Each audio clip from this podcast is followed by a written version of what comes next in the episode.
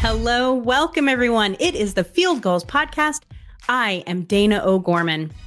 So on Twitter, I have gotten this reputation amongst Seahawks fans of being a positive fan. I love that, right? That is who I am, and that's what I love.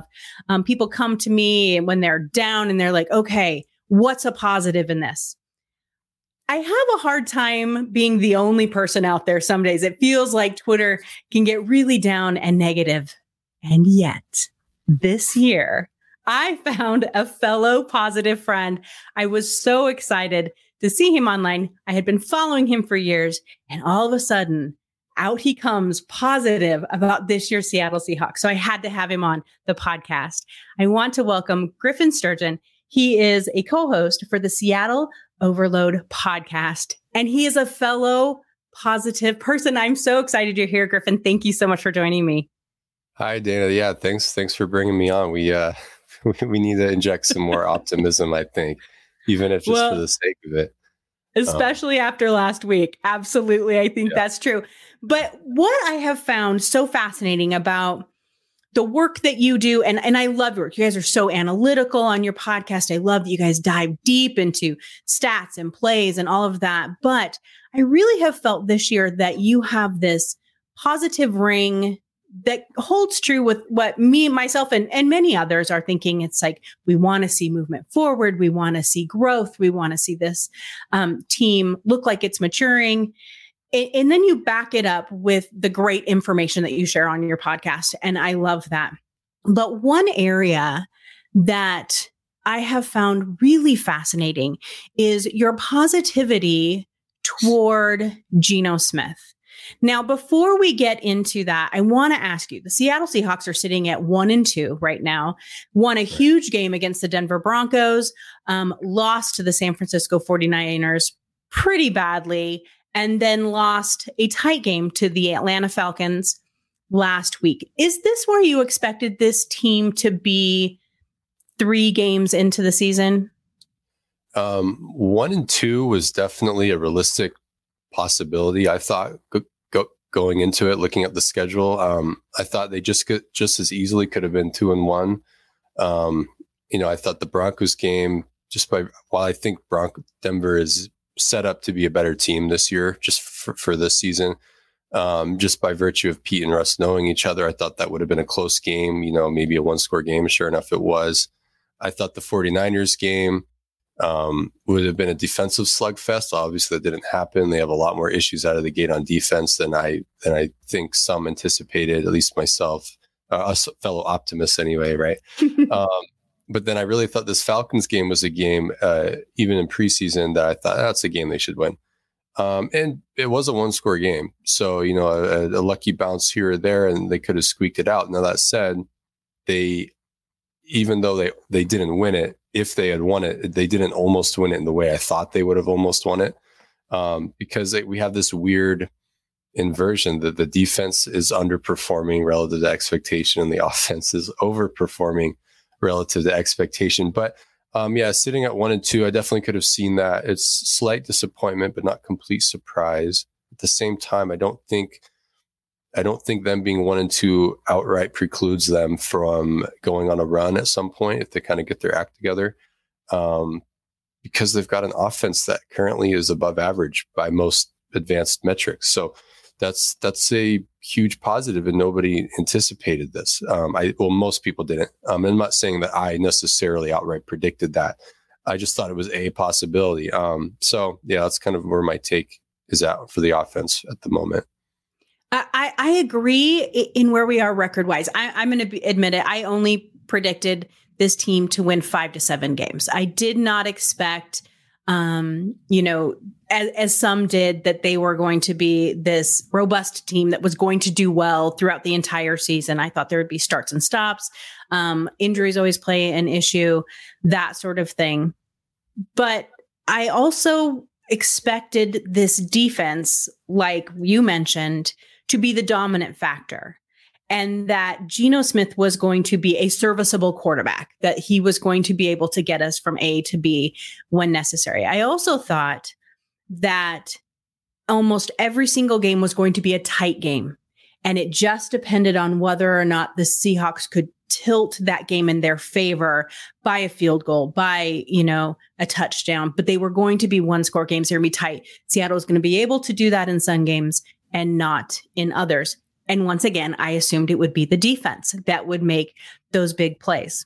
Right. Now, we could spend an entire hour debating and talking about this defense right now. And I'm sure everyone, every other podcast is doing it because it does seem to be a mess. But that isn't what I wanted to focus on today. I really wanted to focus on this offense because, like you said, it has become this, to be honest with you, surprise, like this very nice surprise that I don't think a lot of people expected. You have been pro Geno Smith for a while now. And I'm not going to lie, I really thought it was a bit at first. I thought like you were making fun. Like I really was like, is he serious? I asked people if you were serious or not. And you stuck with it. And you're not the only one to ask that, by the way. I'm sure not. People. Yeah. Is this guy okay? Yeah. Right. Is he kidding? Like we couldn't tell. No, exactly. And so I know that maybe sometimes we overstate our confidence in people, but what is your feeling about Geno? Because you've been so positive about Geno. Yeah. So it wasn't a bit in that I was genuinely more optimistic than most and thought, well, they have a chance here. The my special mode, I guess you could call on Twitter, is more me kind of poking fun at myself because like, yeah, I get it. It's Geno Smith. I understand. So I leaned into it a little bit, you know. But so, yeah, my optimism came from one, I hadn't settled on Geno. Like I hadn't wrapped my head around like taking my stab at unpacking what he could be, what he was last year, what he's been up until this point in the league until I realized, okay, after they traded Russ, they're not trading for a veteran. At the time I was pretty keen on like, hey, throw a day two pick for Matt Ryan or Ryan Tannehill and take on the contract. Cause I think the team, if they keep the right guys, is set to go compete again. And then I thought, okay, that's not happening. So are they going to draft someone this year? And then I really got into Desmond Ridder. I wasn't really big on the other quarterbacks in the draft, but I thought, okay, Ridder fits the Waldron McVay offense kind of almost to a T. Sure enough, he gets drafted by the Falcons, whose head coach comes from the same tree. So he's in a scheme fit at the moment. But so then it dawned on me like, wow, okay, it's really going to be Geno or Drew Locke. So I started to unpack them a little bit and I watched Drew Locke. I saw the talent. I saw why you would get excited. I could see, you know, the path forward, you know, if X, Y, and Z happens, maybe Pete Carroll and his way, like their locker room culture, maybe something clicks. But then I went back and I dove really deep into every single Geno snap that he played for Seattle last year. And I think, from a bird's eye view, we remember he came in the Rams. And he actually played pretty inspiringly, like in that game. And then he had the Steelers and Saints game, and the offense didn't do much. Then he had the Jags game, and he was just on fire that game. It's easy to say, well, they're the Jags. Okay, we don't need to really think twice here. And I was kind of in the same boat. I'm like, sure, he played well. I'll give him that game. He played well in the Jags game. He played well in the Rams game. Saints and Steelers had good defenses. Okay, don't need to think twice about Geno ever again because Russ is back. I didn't think they were going to trade him. I didn't think Russ wanted out either, which is its own separate conversation, right? But then sure enough, it led us back to, okay, it's Geno. So I went back and watched those games. And in the Saints and Steelers games, on any given snap, watching his tape, I didn't come away thinking he's not actually playing poorly. Like his processing is good here. If nothing's open, you can only do so much. He can only execute structure, but the structure isn't providing for him. You see, he's checking a lot of boxes of, well, at least in like non-play action dropbacks, he's getting the ball out. He's working the pocket well. He's trying to get to the open receiver. He's reading the defense correctly. He's not making any bad mistakes. He was able to hit when he did throw deep, which was fairly infrequently, but when he did throw deep, more so in that 20 to 35 ish yard range to DK and Tyler, he was hitting them. So I'm thinking, okay, he's taking over an offense that is practicing an offense meant for a quarterback like Russell Wilson. So if we can kind of pinpoint the things that Geno's doing well, and consider that they didn't run a lot of that when he was playing. If they give him a full training camp with the repping, getting reps with the ones, and they actually build out of those snippets that we did see that was Geno oriented, and they grow from there, what can possibly happen here? Can he be something like what we think of, like Kirk Cousins or Ryan Tannehill? You know, these quarterbacks that are not particularly exciting if you strip them down to their like requisite parts, but you put them in the right team, you get the right talent around them, and you build the scheme accordingly, they can get you above average efficiency. So I'm thinking Geno's in their ballpark talent-wise. The decision-making is sound. I don't see why it's impossible for them to be better than we might think. Now, full disclosure, I had said many times on Twitter, and maybe this was me trying to hedge because I wasn't sure if I should believe what I was seeing to the extent that I was, because granted, it was only 4 games that I'm basing this off of. I said, okay, I think the most likely scenario is that Seattle's anywhere between like 19 and 24 in ranked efficiency. So like still below average, but not like bottom 5, bottom 7, nothing horrific, but firmly below average. Then I thought, okay, well, what's the next most likely scenario? I thought, well, they can probably approach average. And then third most likely scenario, okay, maybe bottom 5, but then maybe that's just right behind that is them pushing above average. So we're technically right now, I think they're the 12th ranked offense in efficiency, 12th ranked passing offense in efficiency as well. And that's technically my 4th prediction that I, put out on Twitter. But the idea that they can operate as an actual offense, they have the talent to, they have the scheme, they have the quarterback to do it. So far that's holding, and only 3 weeks in, sure. But it's pretty cool to see, and it's great for him as well because he waited 8 long years to get another stab at a starting gig. So yeah, here we are. It is real. It's so true. And it's really interesting because I think most of us thought, like you did, that someone else would come in. Everyone was screaming for Gardner Minshew there for a little bit, all of that. But Pete didn't really ever waver. Now, the question mark, whether it was a true quarterback competition, kind of went back and forth. But I think what we are seeing from Geno now is probably what Pete saw in training camp, because they kept saying, well, they just kept letting him start. They're not even giving Drew a chance. Well, maybe that's because this is what he saw. He saw how this could be run. He saw how he fit the scheme.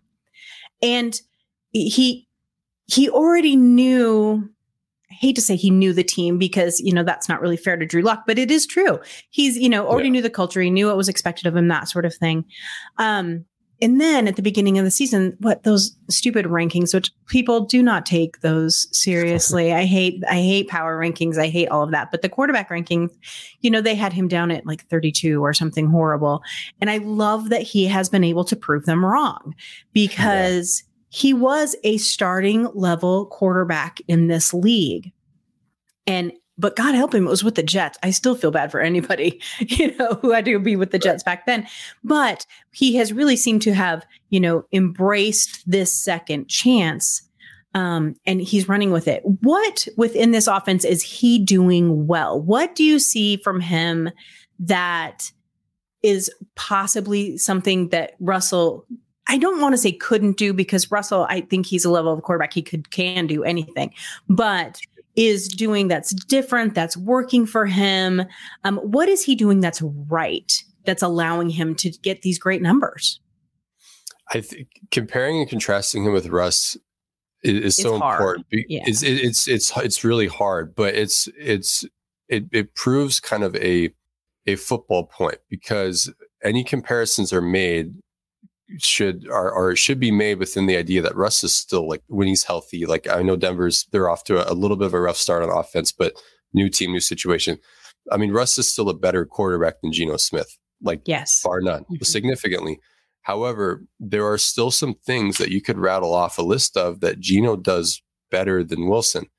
And so from that standpoint, I mean, I think that provides some commentary on Wilson, but it also provides commentary on Geno. So it's from those things they are building the offense. And I think Pete Carroll, he doesn't really have as many core fundamental beliefs about offense that I think that many of that we've spoken about him. I think we've I'm not calling anyone out at all, but I'm saying, and it's easy to do this. I've done it myself. If in fact, I'm really speaking for myself here. I've conflated what Pete wants from his offense from what he did with Russell Wilson. I think I've had mistaken the chicken for the egg for some years. Really, his philosophy is, hey, what is the most important player on the field? My quarterback. What do they do well? And then, okay, I'm going to do as much of the things they do well and as little of the things that they don't do well. And we're going to build our offense from there so that we're in the right ballpark. Like, you wouldn't ask, at least 15 years ago, you wouldn't ask a 7-foot tall center in basketball to shoot threes. You'd ask him to post up and get those sky hooks going and rebound and, block shots, right? Of course, now you're asking him to shoot threes. But so with Russ, it was, okay, these are his concepts that they do. We're going to run them at an extraordinarily high rate. This is what Geno does well. We're going to run those at an extraordinary high rate. And what those are in pure drop back scenarios. So when they're not running play action, it's early down, they're in the shotgun. He can attack the field, the full distance of the field, not necessarily vertically, but horizontally within a certain vertical distance. He can do that well enough so that the passing attack is self-balancing, so that basically any given play is buoyed by the fact that you have other passing plays that can essentially keep them viable. So therefore, when you're in shotgun, they are no longer running the ball when they're in shotgun right now. And the reason is for that is because they believe that when they're in shotgun, Geno Smith can be efficient without a running game, just pure drop back, getting the ball, bang, bang, bang. That's why he's doing so well on third downs right now. It's a pure passing down. So when they're in shotgun on early downs, the defense knows, okay, they only pass the ball. So we're going to present a defense that defends the pass, and Geno's still carving them up. And yeah, it's still in the 10 to 12 yard range, 10 to 20 yard range, maybe even 5 to 20 yard range, but they can march down the field that way. So when you're not gun running, which they did do with Wilson, but when you're no longer gun running, what do you do with those snaps that you've shaved out of your gun sample? You can throw them into under center. And then if you're doing more under center, that essentially means more under center play action, which is kind of a premium right now in the offensive league. And that's where someone like Shane Waldron, a offensive coordinator, from that quote unquote Shanny McVay tree, right? Where they can take any, I'm not saying Geno is this, but the idea is they can take any schmuck quarterback and say, all right, we can get anything out of them in under center. So, but you can only do that though if your quarterback is super efficient when they are in guns. So they're able to play around with their tendency splits now with him. Obviously, like, they don't have the silver bullet that Russ has, where you can go deep downfield at any point whenever you feel like it. But Geno is a stable drop back passer. He's executing what they're calling, and so they know what to expect from him. Even though they know in the macro Russ would produce more points than Geno, they don't necessarily know what to expect from Russ on any given play. So it makes it difficult to know what to scheme for him, so that when Russ has a bad game, the overarching offensive premise doesn't seem to make any sense, because the deep ball isn't coming. They're taking a lot of sacks, and we're all sitting at home on the couch going, what is this? What is this supposed to be? And that's when it doesn't work. Whereas you take a quarterback that isn't as good as Russ, but is still respectable, like Derek Carr, Kirk Cousins, Ryan Tannehill. When they have a bad game, it's still, everything still looks like it makes sense. It's just everything comes down a little bit. Like, each category, it's like, okay, not executing here, not executing there, but what I'm seeing still looks like a semblance of an NFL offense. So it's because they're working from concepts, working out of past concepts that are inherently more stable if executed. And that's what Geno's doing right now. He's executing in these concepts, these providing stability. They're able to keep drives going. And that allows then Waldron to kind of live in his world. It's like, okay, where it almost doesn't matter who the quarterback is, because I'll dial it up for him. Now, Geno's still doing well within that. Don't get me wrong. You still have to have a level of play there, but you kind of can enter that world of, the offense is greater than the sum of its parts, and Geno's doing his part, which allows Waldron to do his part and DK and Tyler to do their part. And that's how they're managing what they're managing right now. What are you seeing in Waldron's offense this year that you like? What is standing out to you that is new or being done better or more complete in this offense this year with this group of players? What's really cool is their use of the pistol formation. And it's so, and they're able to use pistol again, because Geno can be efficient with like a 90% pass rate when they're in shotgun. That gives you flexibility normally. So with Jared Goff, they would push all those extra snaps that they have into under center. And under center would then would be, okay, we're only doing two things. We're either running outside zone or we're running play action off of that run action. And that was it. What they're doing is instead of they're cutting their under center snaps in half, but they're taking that half and they're putting it in the pistol with where the running back is behind the quarterback, but the quarterback's in shotgun. So from this pistol formation, they can run their under center concepts, their under center runs. They can run their under center play actions, but by virtue of the quarterback also being in shotgun himself, you can also run gun drop back whenever you feel like it, even though it's out of the pistol formation. So what that does for the defense is when you're in under center, they're going, okay, the defense goes, we know they're only going to do two things. Therefore, we build our offense when they're in under center around those tendencies. If you do enough under center-esque behavior in pistol, they're going to treat you like you're an under center so that when you get into your pure drop back game where you're just throwing it, no play action, they're not in a defense that is meant to defend that. So they're getting essentially free yards. And even in the 49ers game, when they were moving the ball, it was when they were in pistol. And so long as those pistol play actions work, they will continue to defend you like you're an under center. And if they continue to defend you like you're an under center, they're going to be very vulnerable when you get into your gun offense. And Geno's just executing the crud out of it. Tyler Lockett is having a great year, albeit a different year. Like he's not, the average depth of target isn't as great, right? Like it would be with Russ, but the efficiency's off the charts right now. So that part is very cool. It makes it very difficult on the defense. And it's something that I think will compound and get even better for them as the season goes on, because it's all about tendency. The defense doesn't know what you're going to do. So then they don't know what to defend. If they then start to go, okay, we need to defend the pass more here, then the average pistol run will increase and the average pistol play action will also do better. So you're stretching the defense in all directions and all you're doing is toying with tendency. The plays themselves are essentially the same from gun to pistol to under center. It's just the formation you're doing it in. There was a lot of excitement when Waldron came to town, and we know that Russell Wilson had a large hand in that. And then there seemed to be a lot of disappointment surrounding him last year. So it is kind of nice to see this year to watch what his vision was, you know, really kind of come together and be put into play. And this is no disrespect to Russ, but with a quarterback who has more options to him, he might not be as efficient, but he just seems to have more options. You know, it was so funny during these games, you'll see, you know, a play across the middle and everyone gives Russ a bad time. He can't throw across the middle. And the Denver fans will now argue that till they're blue in the face, and that's good for them. Support your quarterback. But, you know, and then the Seahawks fans would explode. And it was just, it's so funny that to see more tight end usage and things like that. It's just been nice to see. And this comes from, I think, 10 years of having the same quarterback. Sure. It's nice to see some new and fresh that you get with new personnel. Are you going to get the wins? Probably not this year, but you can see the development of the offense. And to me, that's very exciting. Yeah. It's the novelty of it in and of itself. Yeah, it is exciting. I agree.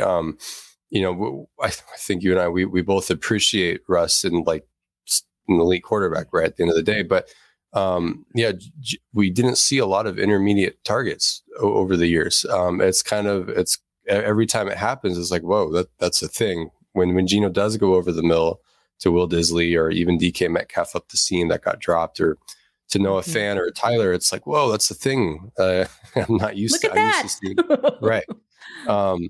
And, you know, like going over the middle in and of itself isn't a panacea for an offense, but it's more the principle of being able to use the whole field. Again, Geno can't go super deep downfield, but he's not Jimmy Garoppolo. He will use the sidelines. He's not even Jared Goff. He'll throw those fades. They'll just be a little shorter. They won't be the 40, 50 yarders. They'll be the 25, 35 yarders. Right. So it is pretty cool that he is able to go over the middle, and that's why they're able to run the the breadth of drop back concepts they're running. That's part of the reason why they're so efficient in shotgun, which then allows them to do what they want to do in under center and then pistol. So, and that's where Geno thrives. It also stems back to quarterbacks have strengths. If you, I don't recommend doing this, but if you go back and watch the broadcast games that are available, the New York Jets on YouTube from 2013 to 2014, if you isolate what Geno does best, it's the concepts that Seattle's building out of right now. It's just the Jets, for some reason, didn't run a lot of them, but it's working high lows over the middle. It's Geno in 3-step or 5-step, 7-step drops, just kind of reading the defense, getting the ball out, hitting the open guy, kind of in between the numbers. Sure enough, he just happens to be on a team who, at least Waldron, the team that he came from, the Rams, their drop back game builds the whole boat out of that. So it's kind of a right place, right time for Geno as far as from his perspective. That's exciting. I don't want to give anyone the wrong idea. I am still very excited about a rookie quarterback next year. I'm not, and next week show that I'm doing is all about the rookie quarterbacks. I'm very excited about that, but I love that Geno is able to put himself in the position to, when fingers crossed, when Seattle goes and gets this rookie quarterback, that he's in a position that he might be picked up by another team because of how well he's played this year. I think that that's wonderful. That excites me for him. I want to talk a little bit about the position groups. Everyone assumes that this team was going to be super run heavy with the way Rashad Penny played at the end of last year, with Pete Carroll being the head coach. And all we do is hear about that. Pete likes to run the ball. And so far in these three games, I mean, they're running the ball. And I was, very excited about Kenneth Walker. I know I was one of the few people, but I'm really excited about Kenneth Walker. But it feels almost like, to me, and this is just from me, just literally not diving deep into the games, just watching the games, that the running game is having a little bit of a hard time getting off the ground. Is that the correct assessment? And if so, is that just because that's what teams are, that defenses are scheming for, because that's what they expect? Oh, I agree with you that it's not getting off the ground like we'd want. I mean, after all, they ended the year last year with a almost historical level of efficiency, and I think we all expected it to come down a little bit. But how far do you have to fall was the question, right? And they've fallen further than I think we wanted. I think part of it is that Charles Cross, who is going to be a stud, he's a better pass protector, that he factors to be a better pass protector than a run blocker long-term. Dwayne Brown was still blocking people toward the end. I think Charles Cross was the right move to make, especially when he got that 10th or the 9th pick that they got from the trade. So I think that's part of it. And the other flip side of it is Abraham Lucas, kind of similar scenario. He's a better pass protector than he was a run blocker. And I think that's why he ended up winning the job over Jake Curhan. Jake Curhan was a fantastic run blocker last year. And Lucas has the skills and the traits and the effort and all that stuff to get to that point.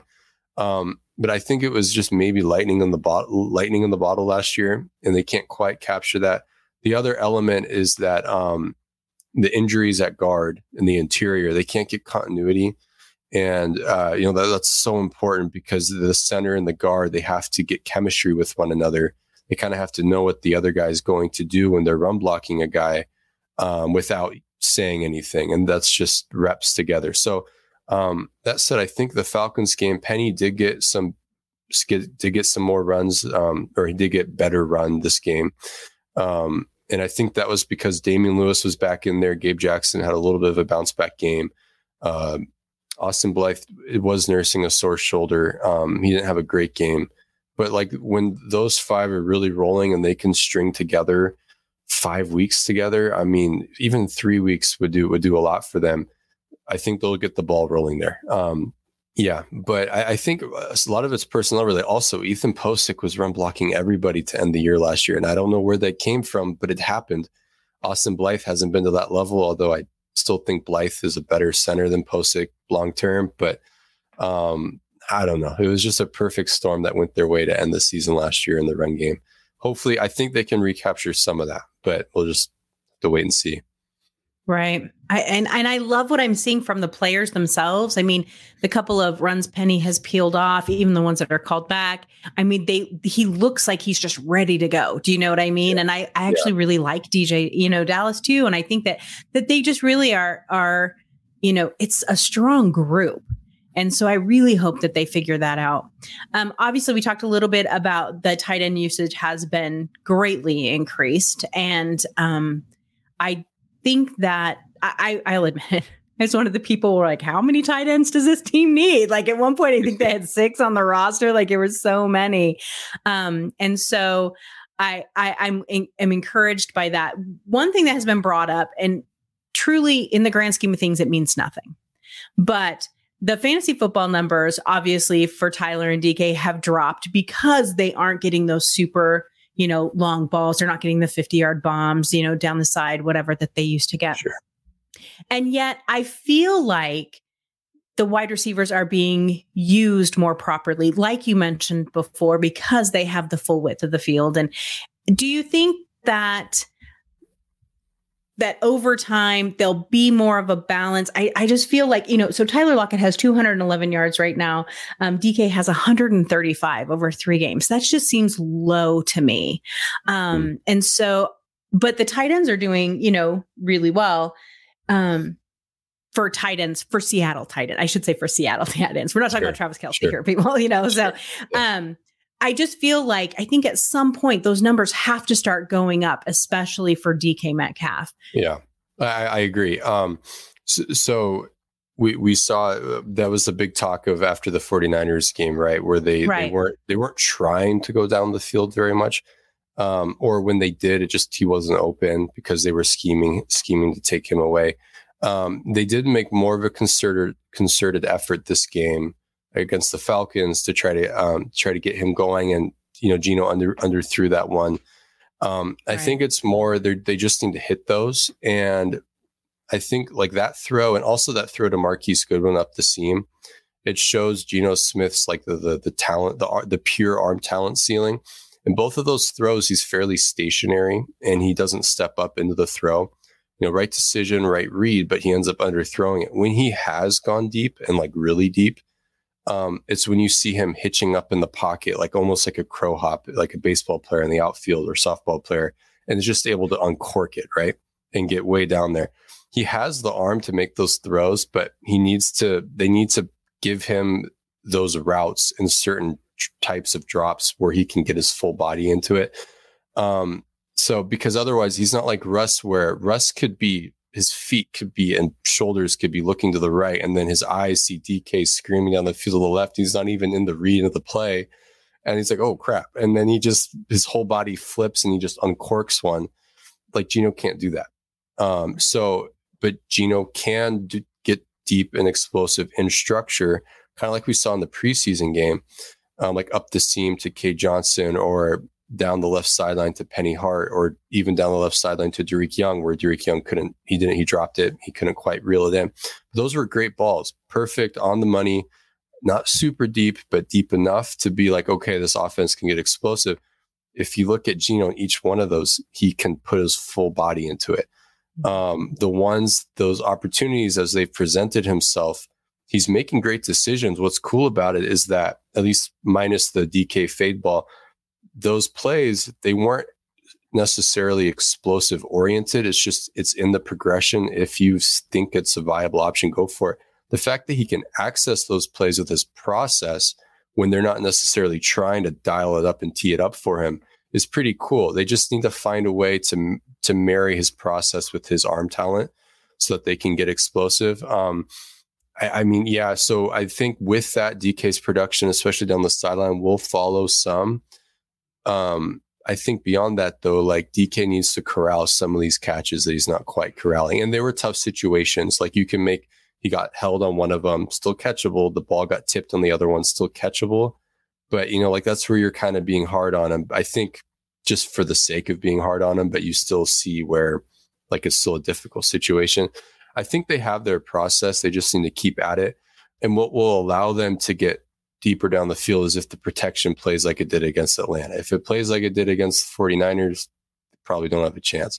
They do it like they did against Atlanta, who knows? And they just got to keep working at it, keep working through those struggle spots. So we do have to remember it's only been 3 weeks, right? It's only been 3 weeks, yeah. Right? We have this saying that with this group of friends of mine, that you don't know who a team is until really weeks 4 to 6. I mean, really, that's when teams settle in. And so it'll be really interesting to see over the next few weeks, this develop even more. I want to know, where do you see them going from here? And I don't need predictions. You can give me win losses if you want, but what is the trajectory in your opinion for this offense in particular? Once again, the defense, it's a whole nother show, people. It'll take forever. But for the offense, where do you see this offense going, and what do you see it doing throughout the rest of the season? I think if we kind of try to throw out what the results have been, which is, again, like we've talked about, kind of mostly good. Mm-hmm. If we throw that out, I think, and just look at Geno's process, I think his process, like even in the 49ers game, has been so solid enough to say that he's kind of the independent variable here. If this very young, fledgling, but talented offensive line continues to grow and stack weeks and sees maybe some exponential growth, because I think just pure talent, like you might even put them in the top half of the league with Charles Cross and Abraham Lucas in there. And personally, I'm pretty high on Damian Lewis. Just needs to, like we say, put it all together, right?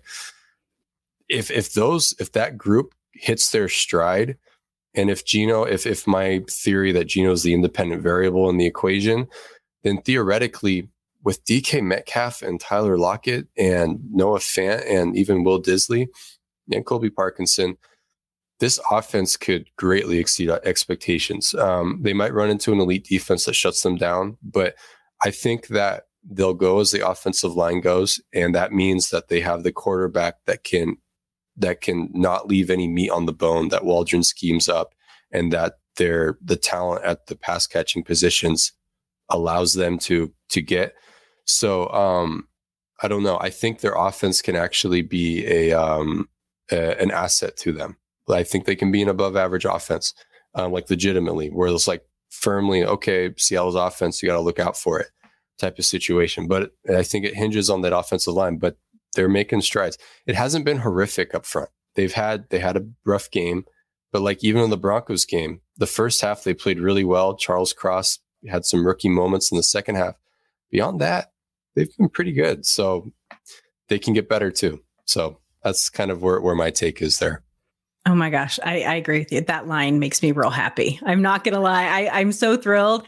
And it's like, I see them make these little rookie mistakes and like, it's only game 2, honey, just relax. You'll be fine. It just makes me so excited because, the line was supposedly the issue for so long, and they really seem to have put in some great pieces there. I'm thrilled with it. Griff, let everyone know. I think everyone that follows Field Goals probably already follows you because you have a great following, but let everyone know where they can find you. And please tell us about your podcast. Well, thanks for the kind words there. You can follow me on Twitter at C-Mike's Spin Move. That's C-Mike possessive S and then Spin Move. So C-M-I-K-E-S-S-P-I-N-M-O-V-E. It's supposed to be the personification of the one, Kristen Michael, his spin move. Yeah. We might remember that move. Love it. You can find me there on Twitter. I also do a podcast with my pals, Maddie Brown and Ty Dan Gonzalez, called Seattle Overload. If you're interested, you can just Google that or type it on Twitter. You'll find it. We just talk about Seahawks, try to unpack what's happening, try to predict what might happen next, and just roll with it like many of us do. So yeah, that's where you can find me. Love it. I appreciate your time and your knowledge. The deep dive into the offense, I think it's going to make people feel a little bit better this week. Well, thank you. Yeah, it's this is a defense where they can, I think, have a repeat performance against the Falcons and maybe even fix some of their kind of second half issues too. So it's going to be exciting. All right, everyone, that is the Field Goal Podcast for this week. We hope you'll be back again next week. Bye-bye.